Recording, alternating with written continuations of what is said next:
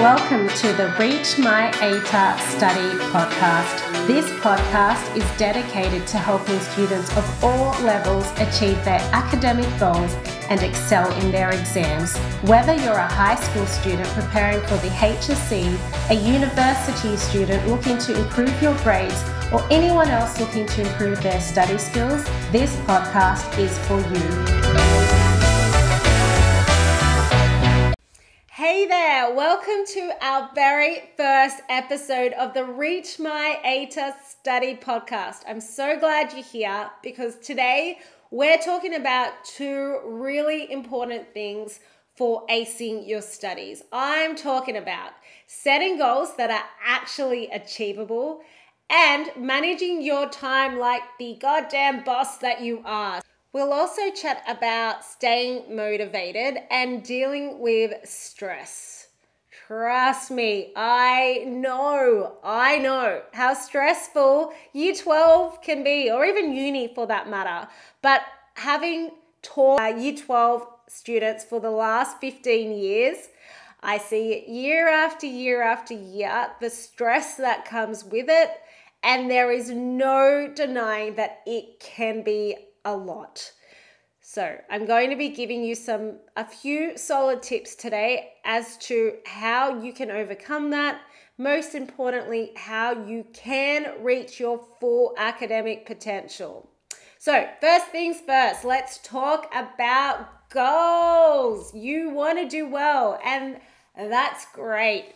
But it's so easy to get carried away with this huge, impossible number, an ATAR of 99.9, or you know, I want to get high distinctions every for every subject in my uni degree. These things might be realistic for some, but generally we set ourselves up with um, these crazy unrealistic goals and it doesn't do us any favors. So, for example, if you've been averaging um, 50% in maths for the last two years, it would be pretty damn unrealistic for you to say, I'm going to get 99% for my next exam. However, what you could do instead is take steps to constantly improve and try and gradually improve towards a higher mark by breaking up your next three or four terms of work and working towards achieving a higher band each time. So it might be felt like it was unrealistic for you to go from 50% to 99% in one task.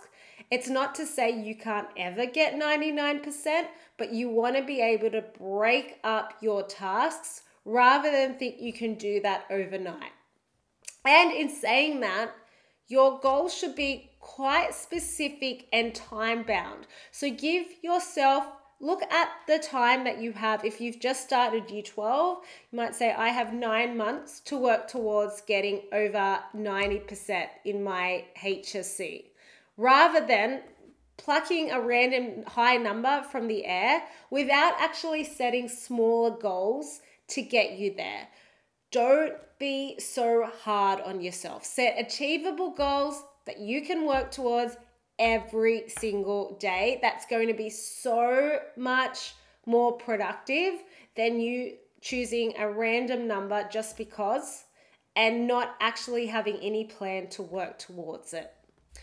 Now, let's talk about time management. I know it can be so hard to juggle school with tutoring, with extracurriculars like sport and music lessons, Plus, we want to make sure we incorporate your social life. There's so much going on when you're studying, but with some simple strategies, we can try and make the most of our time. So, for starters, creating a study schedule can be a huge help. I can sense people out there rolling their eyes at me now, going, Christine, I've tried this, it doesn't work. You've probably set yourself a really unachievable study schedule like, I'm going to get six hours of biology study and cover an entire module on Monday. And so, of course, you can't actually sustain this. what you want to do once again break down your study goals into smaller tasks and then through those smaller tasks slot them into your calendar. So if you did want to cover an entire module, great. Maybe look at breaking that module up into smaller segments, so taking 2 3 dot points and slotting that over one day in the calendar until you cover the whole module over say a 2 week time frame. So be smaller tasks consistently every day is so much more uh, so much more realistic something you'll stick to than trying to set six hours of study in a day for that subject.